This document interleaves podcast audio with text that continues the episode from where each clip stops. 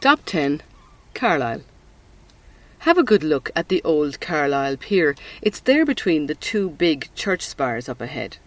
There's not much left of it now, but this pier is synonymous with Irish emigration in the 40s and 50s on the so called mail boat. These days, the pier is mainly unused, and there are ongoing debates about its future. The pier was begun in 1853. That's three years after the Dublin Steam Packet Company started passenger services from Laoghaire. It was called Kingstown then. The services were going to Holyhead in Wales. It was completed two years later. The steam packet ships and the railway made Laoghaire a central point for a relatively comfortable and quick travel between Ireland and Britain.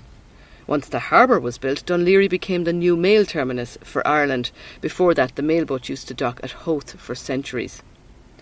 And to show you the rapid improvement in travelling between the two islands, in 1860, the average crossing time from Holyhead to Dublin on the steam packet company ships was 5 hours and 40 minutes. That was reduced by 3 hours and 37 minutes in 1896. Now it's 90 minutes under modern technological wonder, the HSS. Yes, the HSS and the other high speed ferries are amazing pieces of engineering, and I love watching them. The HSS is a high speed catamaran with two hulls, and that helps it to cut through the water very fast. It's powered by two gas turbines of the same kind that are used in some fighter aircraft, so no surprise that it can get up to 40 knots.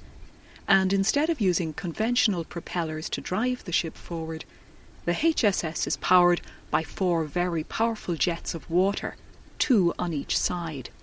That also makes it very easy to steer. And of course, there's all kinds of other high tech, sophisticated electronics like GPS navigation and radar, and even night vision binoculars. If you happen to be here when the HSS is arriving, it's fascinating to watch this enormous ship docking so precisely and gently. A real piece of precision engineering. Next stop Walk a little further back along the pier to hear about the first ever sports radio transmission.